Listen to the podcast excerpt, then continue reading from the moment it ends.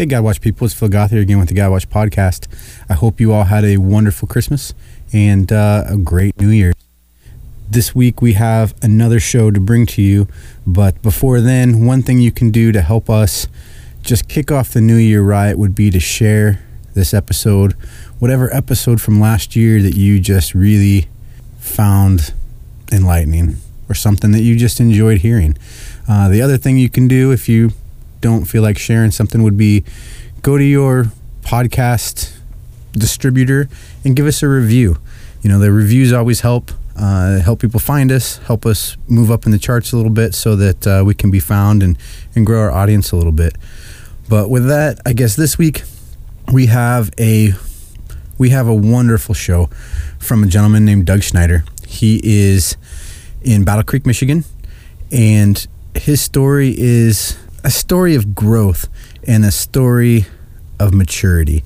You know, just in not understanding what those things are that God has before you, but just willing to take that step. And so I'll let him explain it to you. Ladies and gentlemen, Doug Schneider.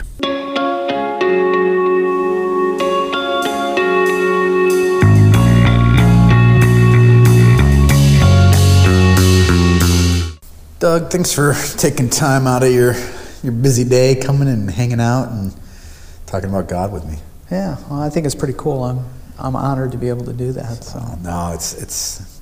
I always see it as such an honor that people take time out of their lives to come and help me do this, share their stories with me, and trust that I'll do something good with it. Yeah. And so it's I, I can't tell you how special it is just to have have you guys here and support and help. So. Yeah, well, thanks. Like I said, I'm honored to be asked, and that was that was pretty cool to do that. So we're back up here in Michigan, recording mm-hmm. a couple more shows. It's the first time we've ever met, so mm-hmm. I would love for you just to kind of let's let's set the stage. Let's let's learn a little bit about you. What do we need to know to kind of understand your your walk with God a little better?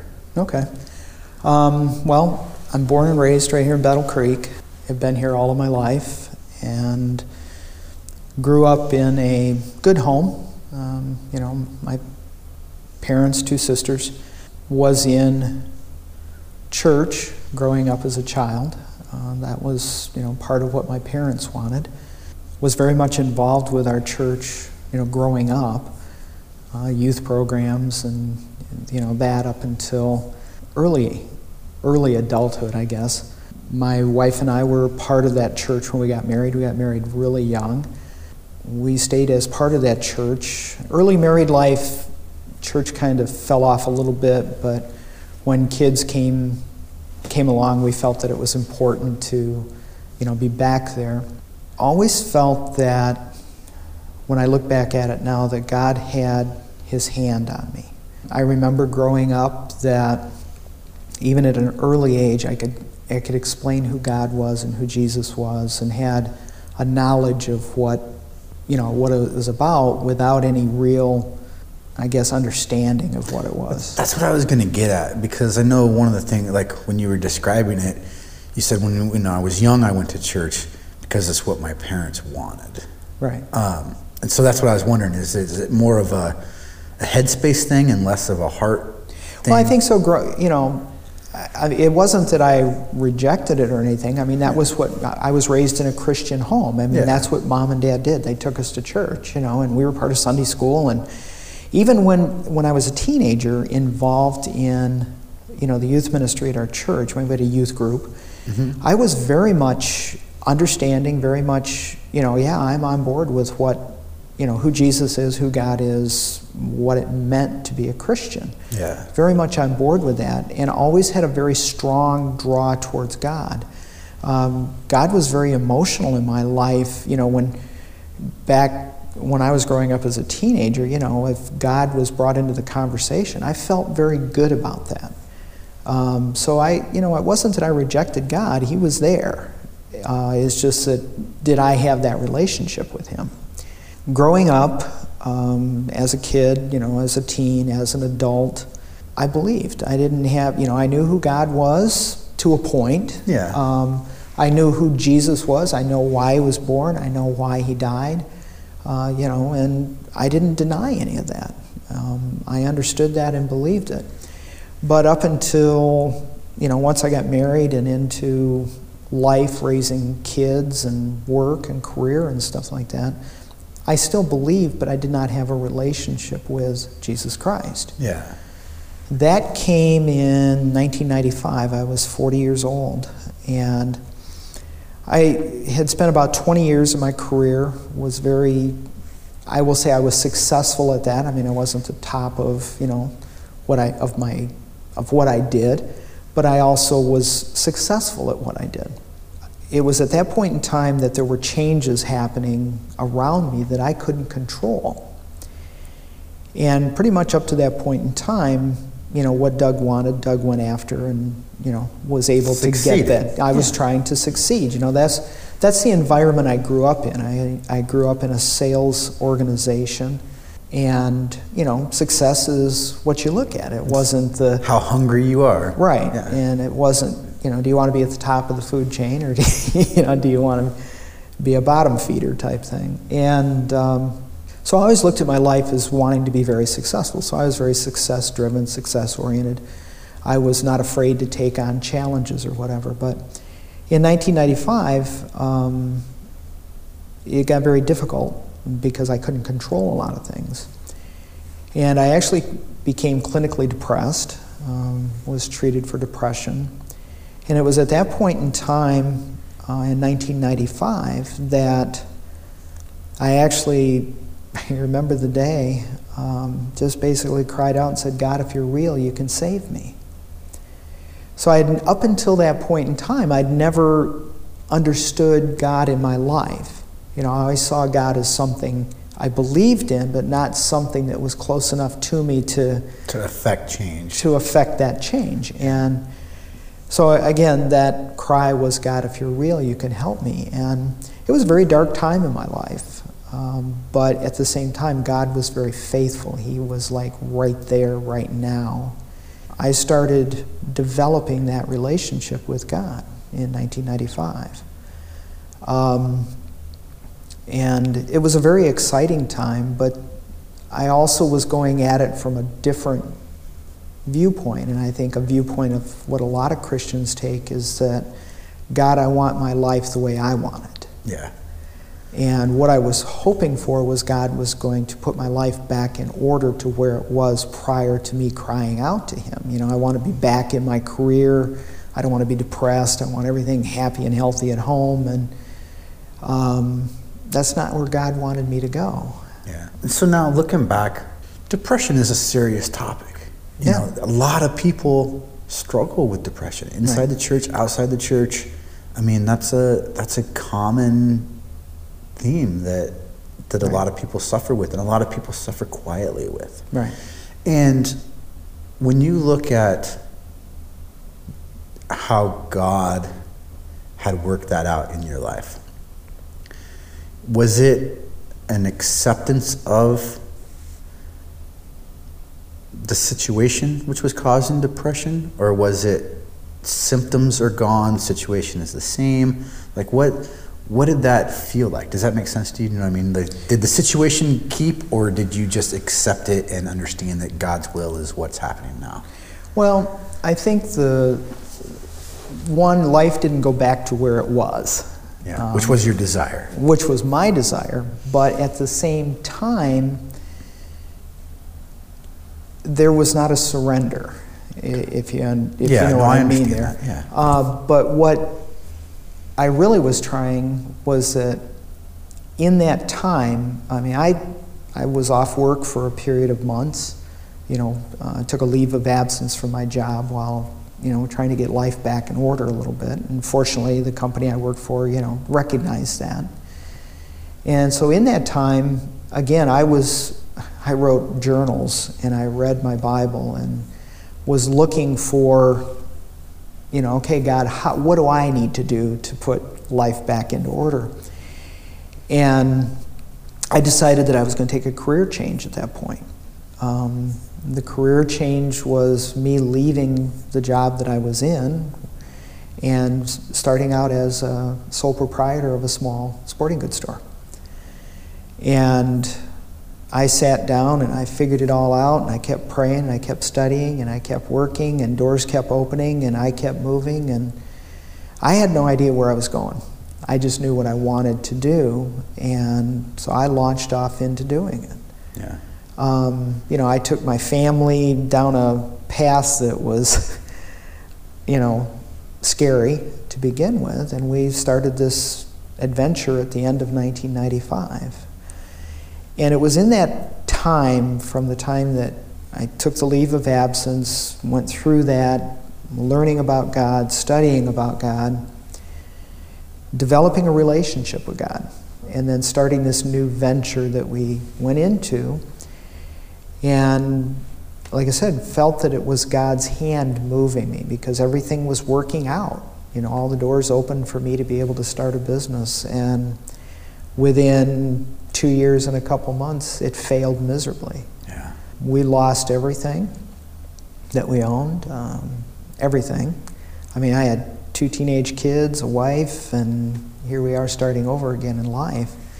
But I find that for me was the greatest time of my life. It was a great awakening of who God was. I, that's when the real journey of who God was started where God humbled me more than anything else. So now, is that is that kind of how you see that experience? Is is was your need to be humbled? Yeah, and, God needed to break me of my pride. Yeah. Um, because I, I I will be honest and say, you know, we all deal with pride issues, but I was my pride was in who I was and the success or whatever I'd been able to accomplish up to that point in time. And so God really need, was really trying to break me of what, what I was. And that was the first step.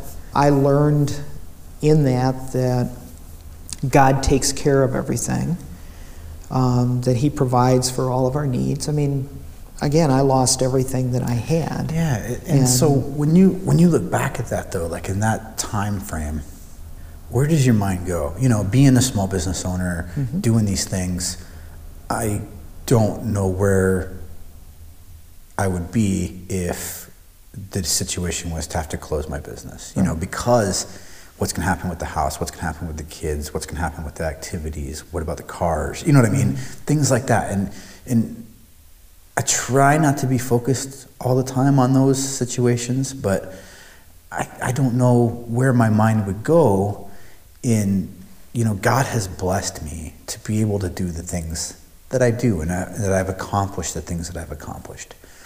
But when you see all of those things, hey, you know, God has lined this up and this up and this up. I'm going to have this new business.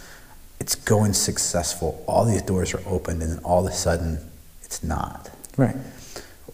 In in the moment, I I can't imagine that you're like, thinking, hey, I need to be humbled. Thank you, Lord. You know what I mean? Those are not right. blessings that we see at the time, right? right. And so, what, where, does your, where does your mind go in the situation there? I mean, because it's got to be stressful at home, personally stressful. You know what I mean? All of these things that are, right. I mean, because especially a family business, that encompasses your whole life.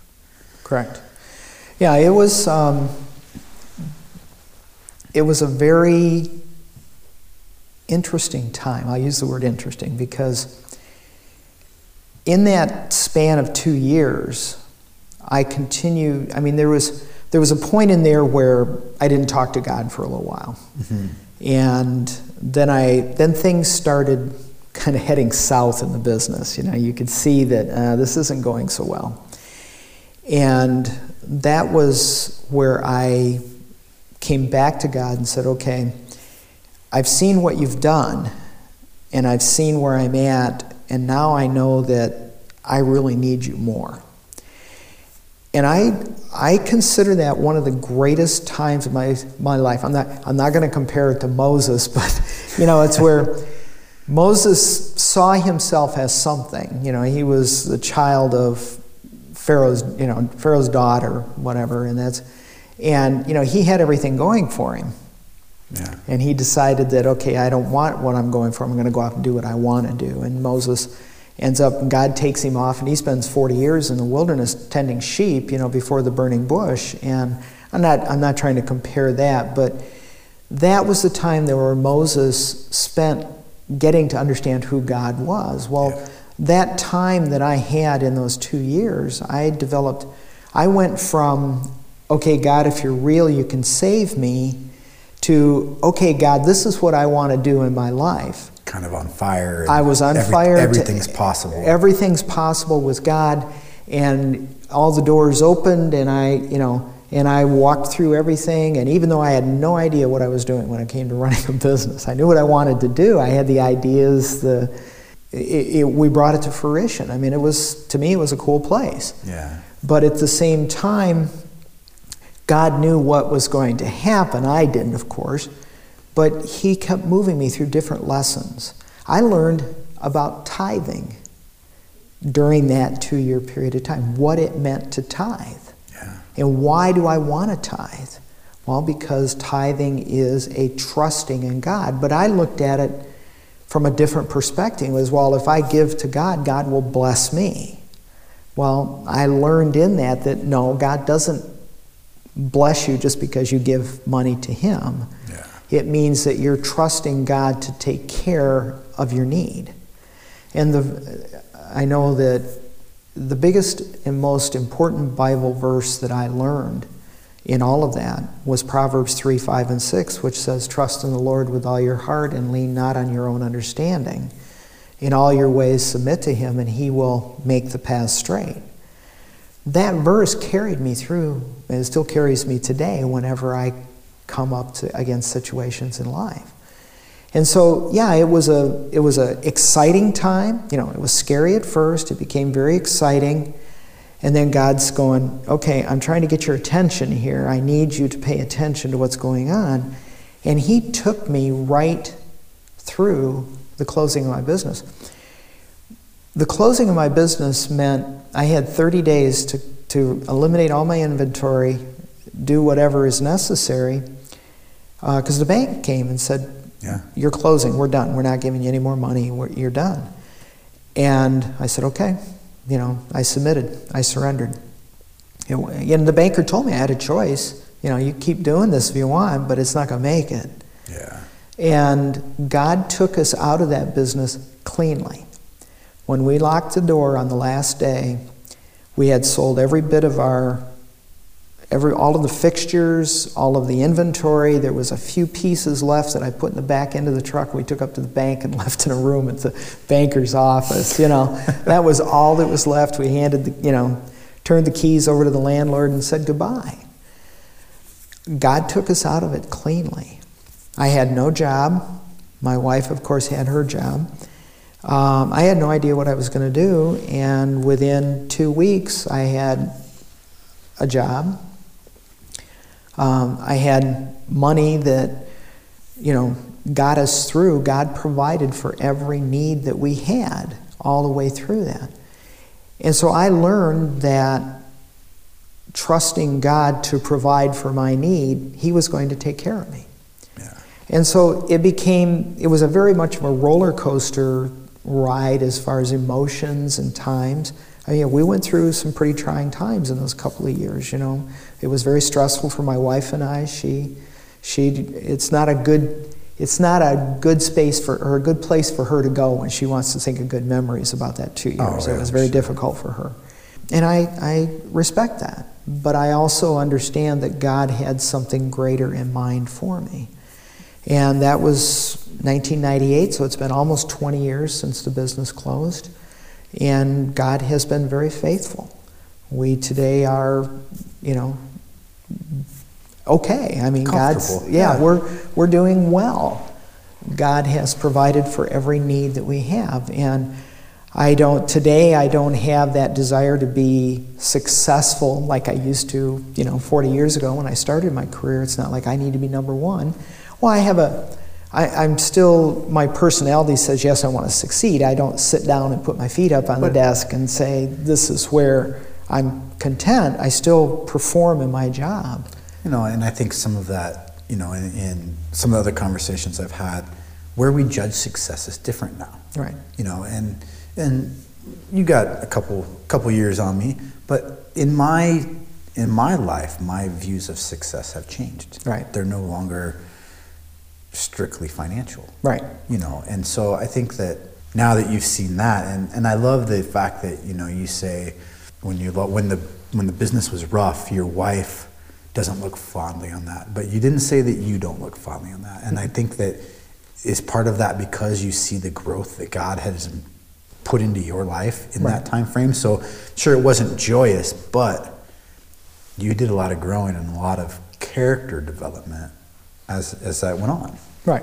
I make the comment, I say, yeah, even though it, from the world's view, I was a failure. Yeah. You know, I mean, I lost everything. You know, we, we walked out of our house with our clothes. Yeah. You know, the, the banks came and took the vehicles. Uh, we turned the keys of the house over, and um, that was it, you know. And we, we moved on, and God provided, and I look back at it as a great start in my relationship with God. I got to know who He was to a point, and um, God has been very faithful to us. on the business aspect of it, you look and you say that the world, you know, the world didn't see it as successful, and that's it's funny because I'm kind of going through some of the same thing in life right now. I have a, a good friend of mine who his business failed. Um, he was in business for 20 plus years, and he we operate businesses very differently, right? I mean, there's there's different things, and I think part of running a business is, you know, or anything in life is being able to self-assess, right? I got to be able to look, what are my strengths, what are my weaknesses, and it doesn't mean that. What are, what are the things I need to work on? And sometimes, you know, for me, like I look and and I know how to work, I know how to get work, I know how to put my nose to the grindstone and go at it. I don't know how to scale a business, which is a totally different skill set because I didn't come from a business background. I came from, I had $200 in a pickup truck and a box of tools, and I said, I'm to start my own business. I had no clue what I was doing, right? Well, now that I'm a little older, and I look at, so my, my buddy, he his business has recently bankrupt. Um, he's going finishing his bankruptcy now and doing all this stuff, and we've been talking, and I don't see. Some people tell me, "Well, he went bankrupt. Why would you ever want to be in business with him?" Well, the thing is, he was successful for 25 years, and some personal things came into his life, and you know what? He tried. He, he may have gone bankrupt eventually, but he tried. It's way more than most people have ever done. Like, at least you made momentum and pushed forward and had dreams and visions. I don't think that's a sure that you know the bank's not going to give you anything for seven years or whatever it is, but in in my mind, you were you were trying to achieve a goal, and you know what? Not everybody does that, you Right. know, and so that's why I don't think that it's when when I you know I hear about you know the guy that I'm talking about, just because you had a bankruptcy doesn't mean anything to me because Right. you just you tried. Well, that and that's the big thing. I, you know, we went bankrupt, and to be honest, the banks that we went bankrupt again a year later gave us a mortgage for our house. Yeah. You know, so we don't. I don't see it as a failure. I see it as a great success in my life. But it was a success from the point that God was really working in that. He had a plan and a purpose for it. And again, surrendering to that process was able to help me move forward. I, I know people who've gone bankrupt have never recovered from it. Yeah. You know, they just they saw it as failure and just they let that dictate the rest of their life and they never became you know, they never rose above their failure if you want to say that. Yeah. And I'm not saying that on my own I rose above my failure, but I kept my eyes focused on God. I am very much a goal oriented person, but my goals changed. You know, it wasn't about, um, I, I guess, financial success. That was, you know, that's no longer a key to what I'm looking for um, because I know that God provides. So I don't have to worry about that. I, I'm content with what I have. Um, but again, I see that time in my life as a significant success. Yeah. And from there, you know, I'm, I'm in the same job that I've been in now since then. Um, you know, I'm, I'm getting to the point now, I'm looking forward to retiring from that, if that's God's will. Um, and what's happened in the last 20 years there. And I've seen God move significantly in that. But I think the biggest key was not when I first started that relationship in 1995, it was about, okay, God, what are you going to do for me? To now, it's like, I am a, a surrendered servant of Jesus Christ. And God, what are you going to do with my life? It's what He's going to do, not what I want Him to do for me. And that's, to me, that has been the biggest growth for me over these last 20 years is taking the relationship from, okay, God, what are you going to do for me, to, okay, God, what are you going to do with the rest of my life because I give it to you? Yeah. And that, that pretty much epitomizes over the last 20 years of that relationship. How have I come to know Him? And I think that most people that you know profess to be a Christian don't take that time to get to know God. You know, they're looking at their life, they're looking at their family, they're looking at their work, they're looking at their whatever. And God's a part of it, but they haven't given it to God. They haven't allowed Him the ability to take them to greater places than they want to go themselves. And use them with the understanding that His plan is better than ours. That's right. Yeah. And, uh, and and I still struggle with that a little bit. You know, as um, as you know, my wife and I move towards retirement. You know, we we have some thoughts and some feelings about what we want to do, and they're strong thoughts and feelings. It's not just whims. But yet, recently, God's been reminding me that okay, you have hopes and dreams, but you know, I have a plan and a purpose for your life. So I don't know what He's going to do. And that's okay. I'm content with that. Yeah. I mean, it's a struggle at times. You know, I get a little twisted up about it once in a while. It's like, okay, I, you know, would kind of like to know where we're going, but at the same time, I have to trust you. And um, it still takes me back to trust in the Lord with all your heart. And that's, you know, what I'm working on. And He has brought us through everything in our lives to do that. But again, this last 20 years has been about developing that relationship to where it is very personal, you know, that I can trust God. And I, I believe a lot of people get discouraged in their walk with Christ because they're not having the life that they want. It's, you know, it's like, well, God, this didn't work out the way I wanted it. And so, you know, why did my, why is my family member dying? Why is, you know, why am I not financially settled? Why did my marriage go south? Why are my kids struggling? And know, um, in in my talks with people, you know, and that's a that's a really difficult place to be because I can tell you that I believe that God's plans are better than mine, and when He puts something in front of me, I just need to accept it, move on with it, and know that it is for my best. And even if it is something that is uncomfortable, painful, it's something that is there for me. Mm-hmm. But when you take somebody who maybe doesn't have that same relationship with God, right? And you put them in the place of loss, fear, poor job situations, the things that are important to them, and they lose it.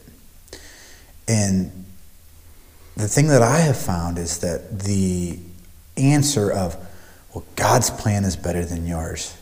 You know what? That doesn't fill that warm, fuzzy place that they need in their heart at the time because they don't want to hear that. They, I've been there. I didn't want to hear it, right? Mm-hmm. And you're so close to the situation that you just can't take that 10,000 foot view and understand that things are going to turn out better, right? And so if you, when you meet somebody, say they suffer a loss, say they suffer financial hardship at the time, mm-hmm. how do you relay to them that idea of you just have to trust God? Because I haven't figured out a good way to tell them without, you know. Yeah, I understand what you're saying, and it, it, it, it could actually come off sounding very callous. You know, it's like, well, you just need to trust God. He's going to walk through this. Well, yeah, I'm not feeling it right now today. How do you, you know, walk with somebody through that? And I think that I think of some experiences that we've gone through in our lives that have been very difficult. It's the moment that we say, God, I don't understand this, or God, help. I mean, that's the biggest thing. God, help. That's what He's there for. It's not like we take Him down off the shelf and say, I need your help today. It still comes from that relationship with Jesus Christ. And I might say, you know, I have a friend right now who I never saw this coming, but he's got cancer right now today.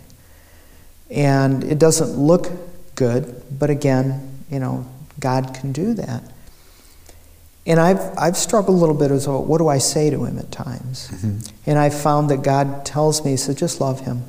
I love him and I care for him. And yeah, this is not a good place. And I've run into other people over the years that, you know, they've been in a bad spot. And I've just found that, you know, coming around them and putting your arm around them and say, hey, I understand, and I love you, and God loves you, is probably the best place to start. Because I can't fix the problem, only God can fix the problem. Yeah. And it requires me, and this was something that I was in these years that I've learned uh, was a phrase called surrender to the process. See, so many of us want to be in charge of our own lives. You know, we want to be we want to be the ones sitting on the throne. Yeah. And we want God to move us through our lives. And we want a relationship with God to where it is, okay, God, this is the direction I'm going. And I just, you know, I want you to be with me in this. It's not about, okay, God, where do you want me to go? It's that I'm going this way, God, are you coming with? And I know that in my, there's been several places in my life over the last 20 years where I know now, looking back, and even knew at the time, that I was making choices in my life without waiting on God to help me through those choices. And every one of them, every choice that I made without where I went off on my own, you know, wanting God to go along with me, they all turned to ash. Yeah. And that was, you know, the hard. And I know I haven't answered your question directly, but it still comes back to our relationship with God. Yeah. It still comes back to trusting God. If you really believe Him and you know He is faithful, you need to, you, in my aspect, is get to know who God is and understand Him. Yeah, see, and that's, you know, and, and, especially for somebody who's maybe not so strong in their faith, you know, like I, I look back and I have two friends. Now, you, were, you are your father, correct? Yes. Okay. So I have, I have two young boys, mm-hmm. and I have two friends right now, and both of their children, well, not, they're two separate families, but each one of them has a child who is sick.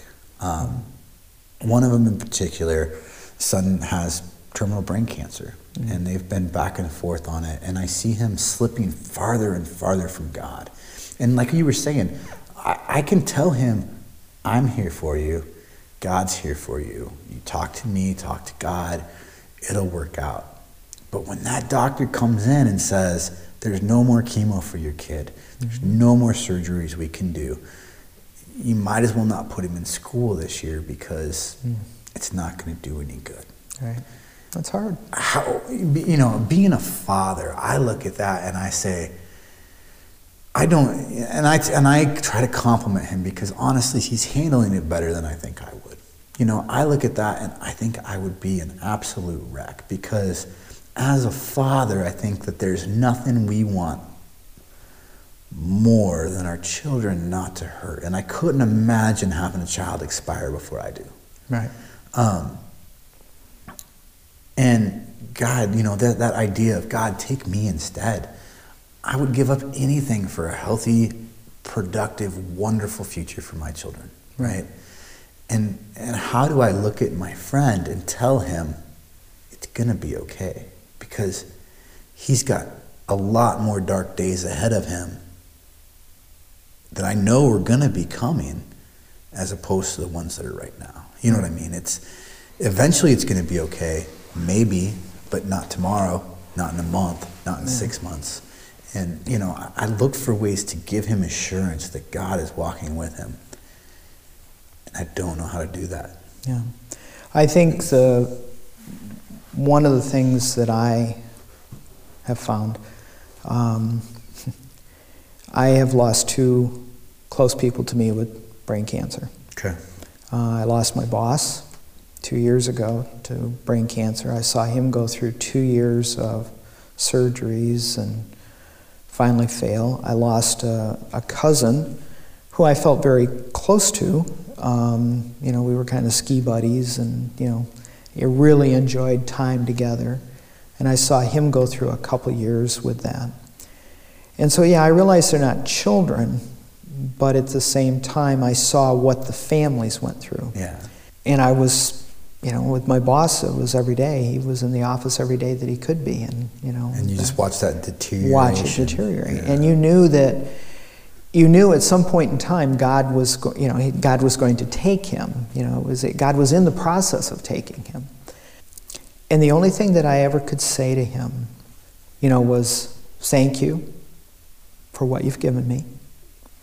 Thank you for, you know, um, the times that we had.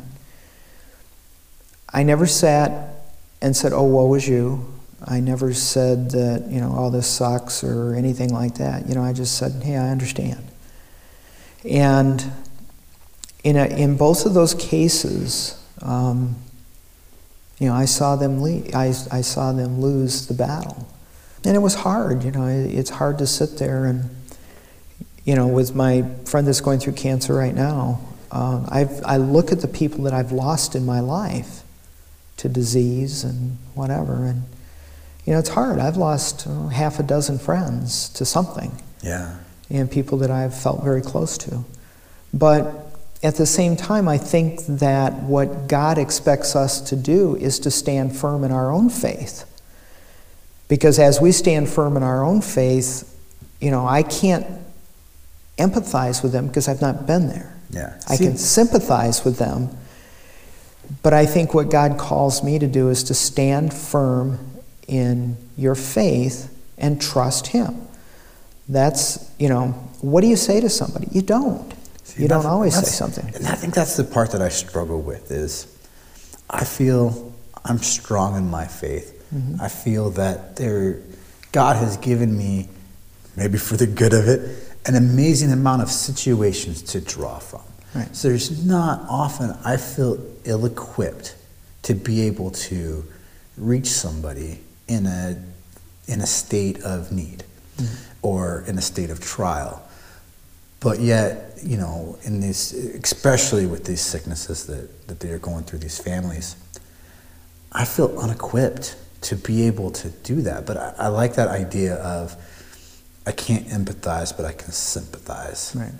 And I never thought about it like that because, yeah, I mean, all I can do is be here for you, you know, and you know, and I guess it, you know, it goes back to that idea of I can't, can't make disciples. God makes them. I just, I just help lead them, you know, and that- kind of the same thing. But it's so hard when you see somebody withdraw from their faith because I just want to be there and just slap them and say, think of all the great times that God has put in front of you, all the good memories you have, all of the joy, all of the blessings. And just because right now is not one of those times, it's not the time to abandon what you have. But yet, I can't come up with this tactful way of saying it and being sympathetic and yet mm-hmm. relaying my message at the same time. And I don't know if I just lack the oral ability to communicate that or if I'm just at a loss all around. Well, let me let me share something with you that's that I, I understand where you're at in that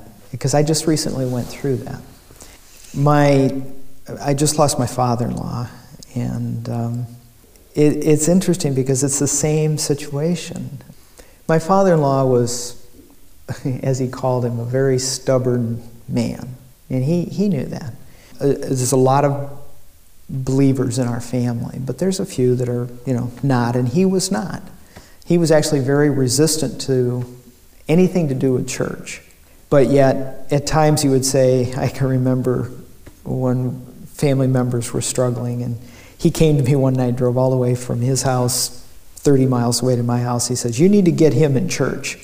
You know, but yet my father in law, you know, didn't care about church. He didn't, you know, he, he saw it from a human side. He didn't respect pastors because they were fallen men. But anyway, um, my father in law here was diagnosed with pancreatic cancer. And uh, he's 86 years old, and you know, he was struggling with that. We ended up, um, he ended up in the hospital. I've been praying for him for years. I can remember one night, um, you know, our small group was getting together, and it's like, you know, we need to be we need to be forthright in our faith. We need to share it with people that need. And his name came to my mind that night, and I got in my vehicle after after small group, and I drove the 30 miles to his house, and I, you know, I knocked on his door at nine o'clock at night and surprised him. You know, I was like, "What are you doing here?" And it's like, "I need to talk to you." And I came in. and I said, "I need to know where you stand with God." You know, and and he shared with me where he felt, and I said, "Okay, at least I know." But you know, and he knew my faith and whatever. But anyway, we we came up to him being in the hospital, and I just been praying, and I kept saying, "God, you know." give me, help me to share my faith with Chuck. And this uh, is just such a great moment. But I, my sister and I are we pray quite a bit together. We'll get on the phone and pray with each other. And uh, so I, I called her up. And I said, I just I got to go see him tonight. And I said, just let's pray. I said, I just want to make sure that I'm not being a coward and that you know I have the courage to be able to say to him, Chuck, you need Christ at this point in your life. And I hung up the phone and I took a break from my office and I just as I was taking the break, I'll use that time to walk and pray and and I'm again praying, God, help me, help me, help me to you know share my faith with him. I get back to my office and I had a text message from my sister-in-law and it said, just wanted everybody to know that dad accepted Christ yesterday afternoon.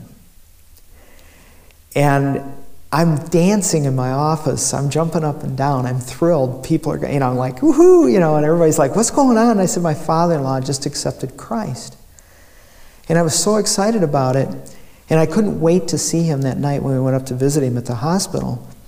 And just, I felt so good, but it wasn't, uh, the point I guess I was trying to make was, you know, we feel that struggle, you know, we feel that tension to be able to do what's necessary. And it isn't always us that's going to bring somebody to Christ, it isn't always us that is going to say the right word at the right time.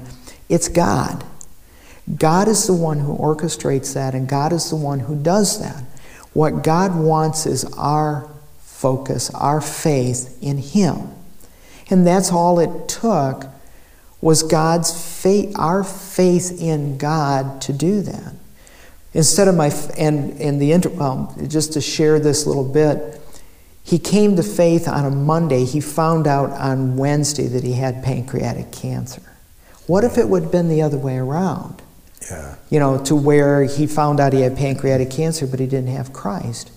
But because of that, there was peace in all of this. God worked it out and that's what I that's what I would tell anybody, I guess, is that if you truly believe in who God is, you know, when, when my first statement is, God is if you're real, you can save me, I didn't believe that God could do what God could do.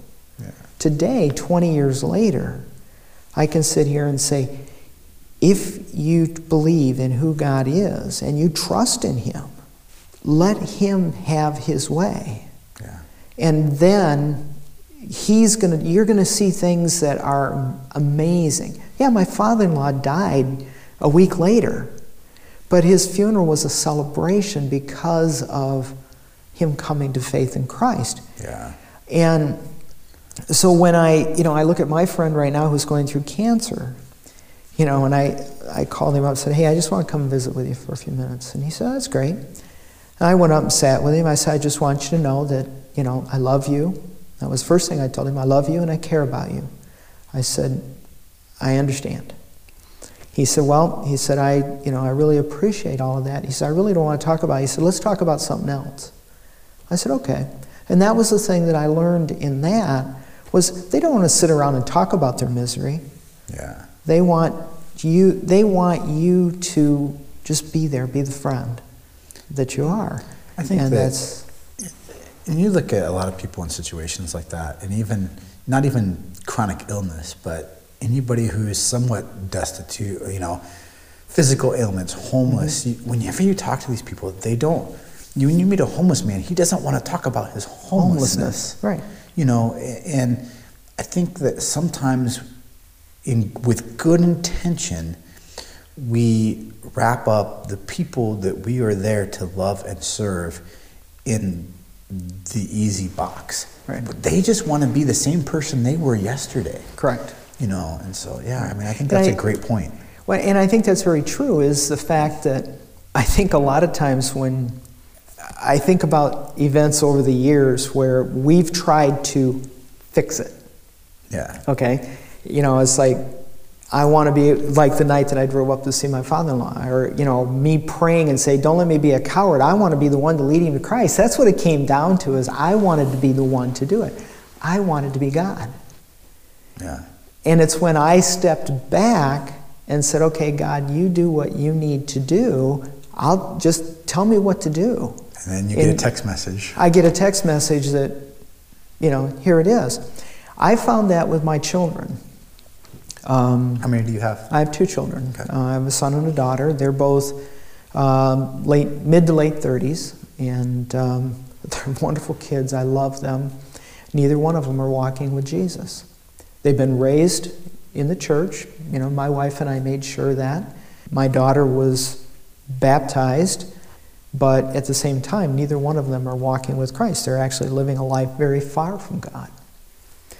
And the one thing God told me a long time ago was stop preaching at your kids. Just stop preaching. What I learned was live the life that I have called you to live and live it in front of them. Trust me, and it's going to be okay. Yeah. All right. Um, it's interesting is that even though both of my children are not walking with Christ, they're not in church, they're nothing, you know, to do with that. They respect my wife and I, and they respect our faith. When they come to our house, or when I go to their house, or we go to a restaurant for a meal, they don't. They know that Dad's going to pray before we eat, and they respect that. They will all sit and wait until everybody's ready, and then, okay, Dad, pray. You know, and I look at that and go, okay, live your life in front of them Yeah. in obedience to God. This is the faithfulness, this is the faith that I have in God. One is that I trust God to do the right thing. Two, I put my children into His hands. And I live my life as best I can in front of them. I have faith in God that my children will come to faith in Christ. I believe that. That's the hope I hold on to. That's the faith that I have. Faith is being sure of what I do not see. I don't see my children walking with Christ today, but I have the faith that they will. And I have the faith and the hope that God is faithful Yeah. and that He will do what He says He will do. And so when I look at situations in life, I then have to realize my relationship with Jesus Christ. I have to look at that first and say, Am I living that life unto Christ that I can share that with somebody else? I have an office full of coworkers. Uh, there's a dozen of us that work in our office. Not every one of them is a Christian. but I live my life as an open book before Christ. Most everyone in that office knows that I am devoted to Jesus Christ. God comes first. And so in living that, I'm not walking around beating people over the head with the Bible. Yeah, you don't know. get anybody that way. You don't win anything because it's God doing the work. But what God has called me to do is He said, Doug, I've only called you to one thing. And He says, that's to live with me, to live in relationship with me, be obedient to me. I, there's many verses in the Bible where God says, all I want is you. You know, like God's great commandment love God and love others. It doesn't say go, you know, go beat him over the head with the Bible. It doesn't say preach to him all the time. Um, I think it was John Wesley that said, uh, preach the gospel and sometimes use words. Um, where live the life that God has called you to, develop your relationship with Him, and then in those situations, God will use you where He needs to use you. But don't try to be that providence for everybody else. You know, that's God's work. God's the one that saved the world, not me. And You know, and, and that gives me hope. You know, I have uh, probably the brother that I'm closest to. He's not in faith at all. And it's been interesting to see that move for him because he went to a Christian school. I did not. Mm-hmm. He can quote text probably better than I can. Mm-hmm. Um, but he is distant, mm-hmm. right? And he knows, he's got that, you talk about that head knowledge. Right. He's got that head knowledge. He knows what it is. You know, does he, you know, you said, hey, I, you know, I understand Jesus Christ, you know, rose in three days, extended you know. I would say he doesn't believe that, but he can quote all the text. He knows it, right. And for a long time, my family would kind of beat him over the head with it, right? Mm-hmm. Enter into aggressive conversations, try to, we're going to get him. You know what? The more that we just love him, mm-hmm. you know, don't pick a fight with him because he came angry about something and wants to bicker. You know what? Just leave him be. And, you know, it's kind of the same thing. Is he's respectful. He knows me, my wife, and my kids, we're all churched. And, you know what? Don't discuss things that are not appropriate in front of my children. You know what I mean? This is what we believe. This is how my household is ran. Mm-hmm. We're going to pray before dinner. You know what? It- When he's there's been nights where he's come and watched my kids. We pray before we go to bed. You're going to do the same routine. I don't care if you pray. You can pray for them. The, you know, I don't care if you ask them to pray for you. A prayer needs to happen at bedtime. You know what I mean? And he still follows through with all those things. And and I think that as we have stepped back a little bit on the hitting him over the head with the Bible, Right. he has started to be more accepting. I don't know that I would say accepted his faith, but he has accepted us for what we believe. Hmm. And I hope that, you know, like you say, you know, you have faith that, that God will touch their lives and bring them to him. Man, I, I wish, I hope that that's a that's a dream of mine. It's a it's a Right. it's a hope that I have, but I don't know that I dwell on it as much as I probably should. I should pray for him more. I should do these things. You know, it, it becomes. I struggle sometimes that it becomes this.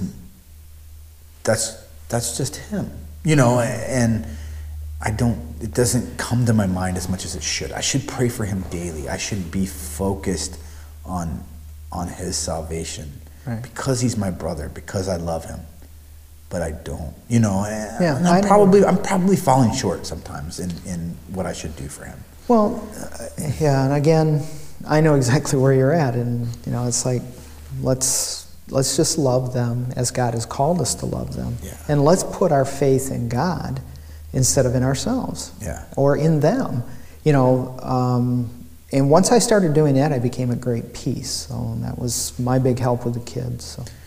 When I think about my brother's situation in particular, um, I think that we as people of faith sometimes let wandering people down. I think one of the things that was eye opening to me was he, uh, he had a job where he would take some of the people who he worked for, um, they had special needs, and he would take them in and out of churches. And so a group of them wanted to go to church, you know, and he knew where we went, and so he would come there. And he was convinced that, you know, he made some comment to me one time about how the people there only treat me nice because they know you. This is a church of 2,000 people. I know a lot of people, but they don't all know me. And these people were loving on him and treating him great, which was the opposite of what happened to him before. You know, and so as a church, sometimes, you know, he was wandering, he was lost, he was an angsty kid, right? But instead of embracing him and, and loving him and taking him into the fold, they wanted to use that head knowledge and that just that idea of well this is what you're going to do because god says that you know what i mean? And Right. just and bring that hammer down. And all it did was push him away. Right. and so in his mind you know eight years later whatever it's been instead of seeing you know i love to visit new churches because i'm going to go in and i'm going to you know what? Maybe they'll like me maybe they won't. I'm going to go worship god and chances are i'm going to meet some people who i get along with to hug me to shake my hand we're to talk about god. Mm-hmm. In his mind i think he's seen that as i'm to show up and there's to be people who are to give me the side eye because they don't know who i am. They're to be judgy on what i wear. Maybe i'm not carrying my bible. And so and i laugh because you know when he came to church with us first time we were very we're a very casual church you know. Come as you are. I mean there's days I would get filthy from working all day, and you know what? If there was something going on in the evening, I show up dirty to church. You know what? I am not there for my appearance. I'm there to worship a God that made me. Mm-hmm. Whether I have on a pair of boots with a little bit of dirt on them, or I'm wearing a, a nicely tailored suit, I am the same guy with the same love for God. And the only person that I'm there to impress in a suit are all of you. So I'm not here for you, I'm here for God. Right. And, you know, so my brother shows up and he shows up and walks into an extremely casual church with a full suit on and a tie, carrying a Bible that I don't, maybe he blew some dust off of it from when he was in high school. But you want to talk about standing out. Right. You walk into a church where everybody wears jeans and t shirt Right. And you wear a suit, you know, not even the pastor's got a suit on, buddy, you know, and so, you know, I'm sure he felt out of place, but yet on the same token, everybody still loved on him. Right. And that was not something he was accustomed to. And in the world, when we walk in this secular world, people loving on us is usually a sign that they want something, need something. They're going to abuse us, mm-hmm. you know. But inside of a church, I don't always see it like that. I walk in and people love on me and care on me and are compassionate and want to know what I'm doing because they care, Right. because they do love me, you know. Yeah, I think about um, I think about the comments that my father-in-law made when I talked to him, and he said, "Well, you know, that pastor was a womanizer, or you know, that pastor did this or did that," and all he was looking at was the pastor, you know, and he was judging God and the church, and why do I need that? Because this is all I see. And I think about, you know, your brother, you're talking about that, and, you know, he's sometimes, you know, they're walking into church looking for that. I think You that's know, a- I They're that's looking big thing. for people, you know, to look worldly, even though we're supposed to not look like the world, Yeah. you know. Uh, and see, I was treated just like, you know, my buddies over at work or where I hang out to play, you know, go to the gym or whatever. Uh, these people in church act the same way. Yeah. You know, they're judging me instead of loving me. Even though you loved, even though people in the church loved on him, they didn't see that. They were seeing only what they wanted to see when they came in. He had to have an excuse Right. why they loved on him, and that excuse was because they know you. Right. Chances are none of these people that he was talking to even really knew who I was. Right. They were just being genuine, Yeah, they were beautiful being what people. they're supposed to be. Right. Yeah. But you know, unfortunately, there are churches that you know, you walk in the door, and you know, the first thing they're going to do is they start judging you. And I think we've all been to those places. Been to those places, yeah. and so again, I, I think that I, I think it comes down to is your relationship with Jesus Christ, who you are as an individual. God only calls us into relationship with Him. He doesn't call my wife and I into relationship. He calls me. Yeah. He doesn't call my wife and my children and my neighbor and whoever else along with me into that relationship. He calls me. And then he calls me and says, Doug, I want you to love your neighbor. Just as I love you, I want you to love your neighbor. Yeah. And that's all he's ever asked any of us to do. He's never asked us to do anything else. So as you love on your brother, as you genuinely love him, regardless of where his heart is at with Christ, you can't judge that. The only thing you can ju- do is judge how much you love him yeah. and how obedient you are, you know, to God in loving him. And that's the hope that I hold for my children. That's the hope that I hold for anybody that doesn't know Christ. Um, you know, I have, you know, like I said, coworkers around me that are not believers. Okay, well, I I gotta treat them exactly as I treat the believer. And I have to love on that person exactly as I love on the believer. Yeah. Because that's what I'm called to do. And then the rest of it's up to God. You know, and I, and I think it's funny when we have these times where, you know, you look at my brother, well, they're going to judge me for what I do. It is, and I laugh. I, I see people who, you know, when they find out I'm a Christian, or mm-hmm. they find out that I, that I work in different ministries, and their their their ideas of me somewhat change at times, and I think right. it's interesting because they live in sin, right? I try not to sin. I also sin, believe it or not, but it is not my job to judge those that are not in faith. Right. My job is just to love them. You know what? If you want to live hedonistly, that's fine. It doesn't mean that I have to partake. It doesn't mean that I can't know you. It just means I don't have to do it. Right. And I think that far too often they're scolded and slapped on the hands and told you're wrong. But it is my job to look at my brothers and sisters within the church and talk to them about their sin and talk to them about their lifestyle, as well as it's their job to look at me. You know, and if I'm doing something wrong and you see it, please tell me, right? Because I want to grow. I want to be more intentional on my faith. But those people that are walking in the world who are being who are feared of being judged by a Christian, that's not a Christian's job. It's not our job to tell you how to live your life. It's our job to be an example of a better life that you could obtain. And how do you get there? Feel free to ask. Yeah, that's what it means by being a witness. Yeah. You know, a witness doesn't mean pointing out everybody else's faults. A witness is, you know, the, testi- the testimony of your own life. That's all a witness is, is you give a testimony. Yeah. And the interesting part is it makes my life much easier because the only person I have to look at is Jesus Christ. And so when I walk into my workplace or I walk into the gym or I walk into my church or into my home or into a friend's home where, or into a store, I, my witness walks with me. And so, you know, that's where I have to, you know, I have to look at myself and say, am I walking in obedience to Christ? All right. When I, you know, I can walk into the store and I can look at people and I could have, I could have all kinds of fun judging people in the store, yeah. thinking about how they live or what they do. But at the same time, you know, I'm being looked at too. Yeah. You know, when I walk in the store, I'm being watched just yeah. like they are, and somebody's looking to see what I'm going to do. And then my actions, even though I don't know who's watching me, even my actions testify to my faith in Christ. Because Christ is with me no matter where I go. God's Spirit is with me no matter where I go.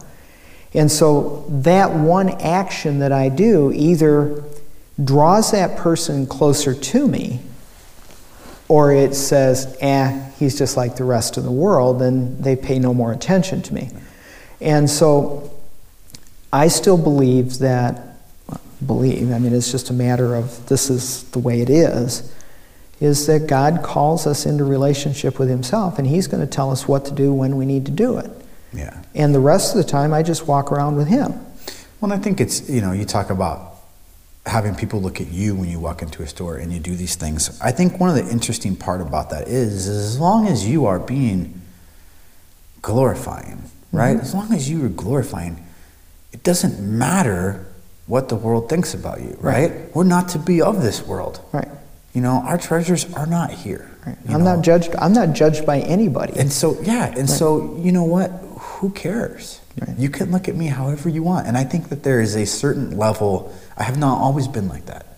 I think that there is a certain level of comfort that you have to have with your relationship with Jesus mm-hmm. before you can say, meh, whatever, judge me. You know what? And if you wake up tomorrow and you don't like me, that's okay. Right. As long on as I have, as long as I've not sinned against you. Yeah. You know, I'm not. You Yeah. know, did I sin against you? Then I'll ask for forgiveness. But beyond that, I, the only person I care about pleasing is Jesus. Exactly. You know, I want to hear, "Well done, good and faithful servant." Yeah.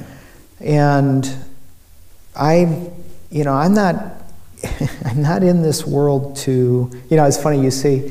I remember a, a sh- T-shirt or sign somewhere is that today is not your day. You know, I'm not here to help you today or something like that. But today's not your day. You know, to make you happy or whatever. Yeah. I, I kind of screwed that up, but I, I can see it, and it's like, you know, today is not your day to make you happy or something. But anyway, I think that as long as I am loving that person as God has called me to love them, Yeah. you know, and I, I know people that I would I would have a very hard time loving that person if I, you know, I think we all do. Right. And know? but at the same time it's like, okay, God, you know, you've called me to love this person. How can I do such? And there's people in my life that need a lot of grace. Yeah. And it's just like, hey, how you doing today? All right. Oh, cool. Glad to hear that. You know, it didn't require an encounter. You know, it's just extending that love of Jesus Christ and allowing God to do the work that He's going to do. It takes so much pressure off of our lives yeah. because I'm not the one that I don't.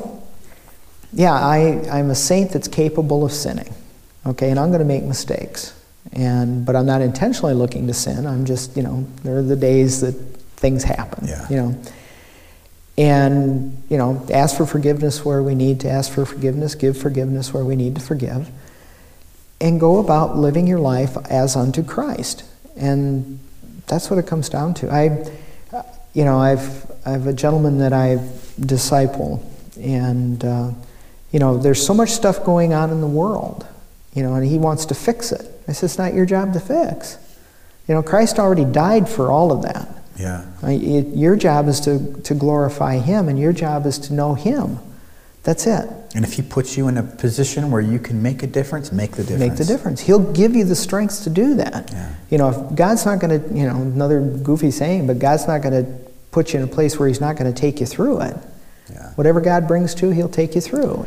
It takes a lot of pressure off of our lives when we stop trying to be God. You know, I laugh. You know, I, me and my wife traveled uh, to Central America and doing Okay. leading short-term missions for mm-hmm. for quite a few years, and I would always, I would go and do construction. Mm-hmm. Right, that's what I'm skilled at. That's what I knew how to do, and I was happy to go and do it. And so I would go down there, and I would see the joy. I mean, to go to a place where somebody sleeps in a dirt hut, right? Mm-hmm. They weave sticks together and pack it with dirt. And, you know, sometimes a sheet metal roof, when it rains hard, the whole house collapses, you know, these things. And you go give them a block house. You figure out how to put water in a house. I mean, these people walk miles to go to a river to get water. But you can put water at their house, now their neighbors are blessed. They're blessed. The amount of people that you can touch and the amount of good that you can do. And when they know that somebody from God's church came and helped accomplish this, right? We built schools, we built houses, we've done these things and made these tangible, physical places. I didn't have to stand on a soapbox and say, John 3:16. You know, I, I, didn't need to do that, and that would not have made the effort or the, the step forward that giving somebody something tangible that they can feel, that they can remember, something that God helped provide for them. These people who have never had anything now have something.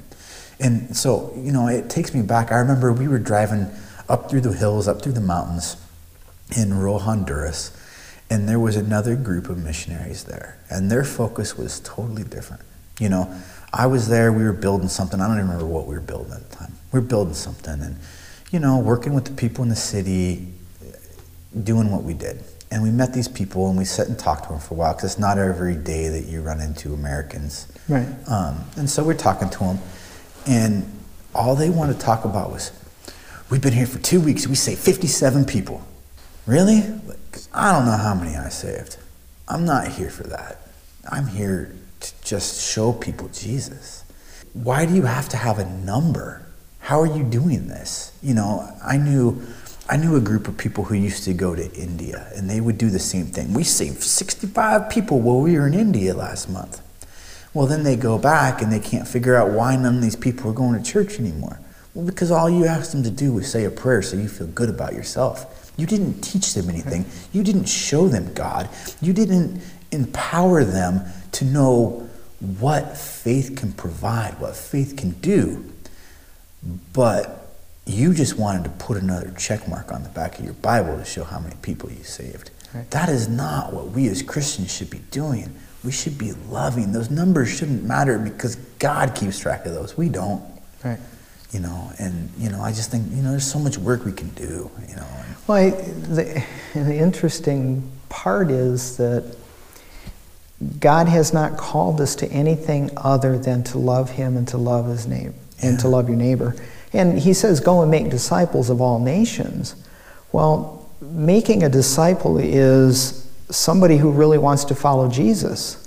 Yeah. That's that's really what it is. And if you you know, you walk into a nation. I've, I've done plenty of short term mission trips to Jamaica, Mexico, Atlanta, of all places, probably was the, the hardest, and a number of trips up into Alaska, you know, where we've gone and built churches and done stuff in, commu- in native villages. In Inuit villages? Yeah. You know, I learned that just like you learned, I'm there to love them. I, you know, I, I can remember a couple of different times in the villages where we just kind of hung out with people. You know, we had a good time. We Those were talking best times. We weren't talking about Jesus all the time. We were talking about you know the caribou hunt when we were up in uh, up in Alaska and talking about you know going off riding on four wheelers out across the tundra and stuff and just having a relationship with people. But when we make discipleship, when we make a disciple of somebody, it's that you live your life in such a way that you glorify God, that that person wants to follow God as well. Yeah. That's, that's a disciple, somebody who wants to follow. And how do I make a disciple? Well, I go out and I, one, meet the need of the person. You know, maybe build a house, maybe bring them water, maybe give them food. Yeah. You know, I meet their basic needs. Tell them that God loves them. I love them as His creation. And that's it. I've done what God has called me to do. And the only thing God calls for is obedience. Obedience, you know, Jesus says, if you obey my commands, I'll, I'll love you. And the Father loves you because you're obedient to Him. Not an obedient in a slave master type thing, but obedience because I do love him enough that I want to obey him. Obedient with respect. Right. I, I respect you.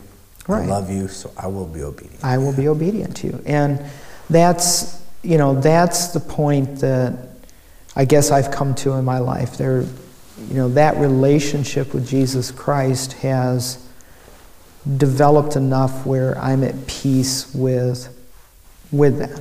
And um, you know, I don't I don't preach at people anymore. You know, I just you know, I might somebody might ask me a question that gives me the door, you know, to say, yeah, this is what's going on. But but that's just living life with them. Right. Know? That's that's basically it. But if I'm going to profess to be a, a Christian, then live it. So many people, there are so many people out there that say that they're Christian but have no relationship, no knowledge of who God was. And that's who I was. I, it, at age 20, I would say, Yep, I'm a Christian.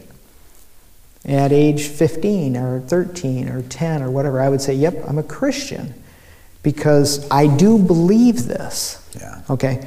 But it wasn't until I turned 40 years old that I started having a relationship with my Lord and Savior and walking with Him. Yeah. Was it perfect at first? No. You stumble you know, and you fall, but well, you get back I, up. I was doing it for my own reasons, but at the same time, God was faithful. He saved me out of where I was at. He took me out of the life that I had. He put me into this life. Yeah. Which today, if you ask me, oh, this is a heck of a lot better than the old one. You know, yeah. tons better. And so, I, again, you know, you might profess to be a Christian, and I'm not going to judge what you're doing in that relationship, but it's about, a rela- it's about the relationship. Yeah, I know who you are, but I don't know who you are. I know that in the podcast world, right. there's not a whole lot of if you if you want a sermon or something like that, there's a lot of podcasts for Christians. There's not a ton of options out there. But in the secular world, you can find a podcast that'll discuss just about anything. Right. And in these relationships that I have cultivated with other people who host shows, I have been invited to come on, you know, some probably shows that aren't the most God honoring shows, right? But I make no quorums about what do you want to talk about on my show? I want to talk about my faith in a Christian podcast. Like, you know, that's what I'm here to talk about. Mm-hmm. And if they'll let me on, we can have conversation. You know what? And, and sometimes, like I said, the conversation is not always the most God honoring, and, and I don't know how to approach it. But God has equipped me to be able to manage that conversation and bring His ideas to groups of people who might be distant from Him and, and given me the ability to share my life and my struggles. And I know one of the guys, the last show that I went to go on, we started talking about faith, and he says, Well, I'm going to stop you right there. I'm going to let you know that I'm an atheist. I said, That's fine. I don't have any quorums about you. He's like, You know, and next thing I know, we start talking, and he, he talks about how he used to go to church with his ex wife and how, you know, I don't believe in this whole God thing, but man, they, they really did give me some, some insight that I could take into good morality in the rest of my life. That's a foundation. You know, God can work on that. You know mm-hmm. what? Keep getting those little bits into you. And, and I had a wonderful time sitting talking with this guy for an hour. One of the things that came up was, you know, he, he was talking about the way he was treated within the church and different things like that. And I told him, you know, the, the worst part about Christianity sometimes is the Christians. Right. You know, because uh, we are fallen, sick people. You know, we're not all healthy. We're not all good. We're just like everybody else. When you walk when you walk into the grocery store, there's happy people, sad people, depressed people, mean people, nice people. You know what? When you walk into church, there's happy people, sad people, mean people, depressed people, nice people. We're we're encompassing of society but we're all just trying to get somewhere, you know. And that's so important, to, I think, to remember, you know, that holier than thou Christian idea is not a real thing. Mm-mm. So, no. I think we're coming up on, on time here shortly, but I think that, I mean, I think you've imparted a ton of wisdom into us. I think that I think the ups and downs and the things that God has shown you has given you such a maturity to your faith that that's amazing. And so I was kind of hoping as we wrap up, if somebody is struggling with the place that they're at in life and struggling with just trusting that God is God is walking with them, God is there. Could you just give them just a little quick minute to what would, what do you tell them? And you know, it's something think about your business and these things. I think that you might be able to relay that message a little better than I can. What, what do you tell somebody who's just struggling with that time of thinking, is God here with me? Wow. I think of the person, you know, I, I think of the people that I meet in my daily walk at work, uh, because I, I meet all kinds of, across culture. I, you know, and so every person that I meet in my work, I treat the same. You know, as I, I, I show them respect and care for who they are. Some people are difficult to work with, but to, if somebody came to me and they were struggling in their walk with God, so they, they would come and say, I'm, I'm struggling in my walk with God, and my, my first part would be that, you know, I understand. You know, we all struggle. I've struggled many times in my relationship with Christ because I don't understand where I'm going or what's happening. Um, but I would also share with them that God is faithful, He doesn't change. You know, He treats everybody exactly the same. He loves you deeply. He created you for His purpose, and He, he loves you. He loves you deeply. And all He wants is that relationship with you. He wants you to trust Him to walk you through whatever you're going through. Uh, I can remember a gentleman that I discipled that he came to me because he felt that I was going to save his marriage. I said, I'm not going to save your marriage. I said, that's only, up, that's only between you and God. I said, but I'm here to point you to God so that you can trust Him to get you through what you need to get through. Yeah. And I think, I know it's more than a minute, but no, it's, fine. Um, it's the fact that I think we need to point people to who God is. Yeah. If you do not have an understanding of who God is, if you truly do not know Him, how are you going to understand what He can do for you? And it's not about, I just want God to do for me. It's about if you don't understand that God is faithful. God makes promises. He, God, makes, a prom- yeah. he makes a lot of promises. He's faithful to every promise that He's ever made. And He doesn't disappoint. Okay? He loves you. He cares for you. He's going to take care of you. One thing that. Um, one, the only two promises that God has ever made that apply to all of us is that God has God is merciful and he is gracious. Those are the only real two promises God has is that when you come to God and you kneel before him and you say, God, I don't know how to do this. Jesus puts his hand on your shoulder and says, I know, I've been there. And I understand. I know. Well, I don't know what I need. Jesus says, I will give you what you need. That's His grace. So He's merciful and He's gracious. He understands where we've been, He understands what we're going through because He has gone through it Himself. And He has the ability to give us what we need to go through it. That's what I would, I guess right there, that's what I would say to somebody who says, I really don't know what I'm going to go through. Understanding God's mercy and His grace. And I love that idea of, of His faithfulness in there too, because, you know, you talk about God treats us all the same.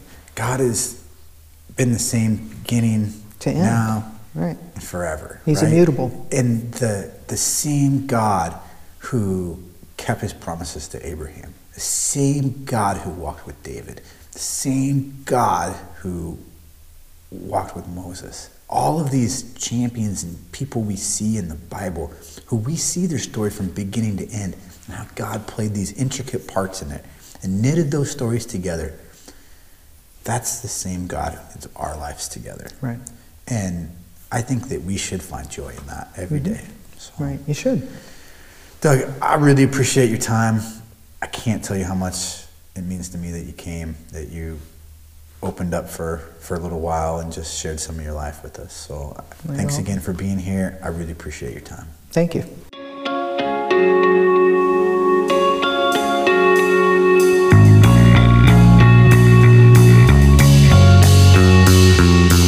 Well, I hope you guys really enjoyed listening to Doug's story. I know he was such a wonderful man to sit down with And again, I hope that you guys had a great year. I look forward to spending another year with you. Uh, stay in touch. You know how you can get a hold of us Facebook uh, at God Watch Live and also on our webpage at GodWatchLive.com. So I look forward to hearing from you. Have a great week and be blessed.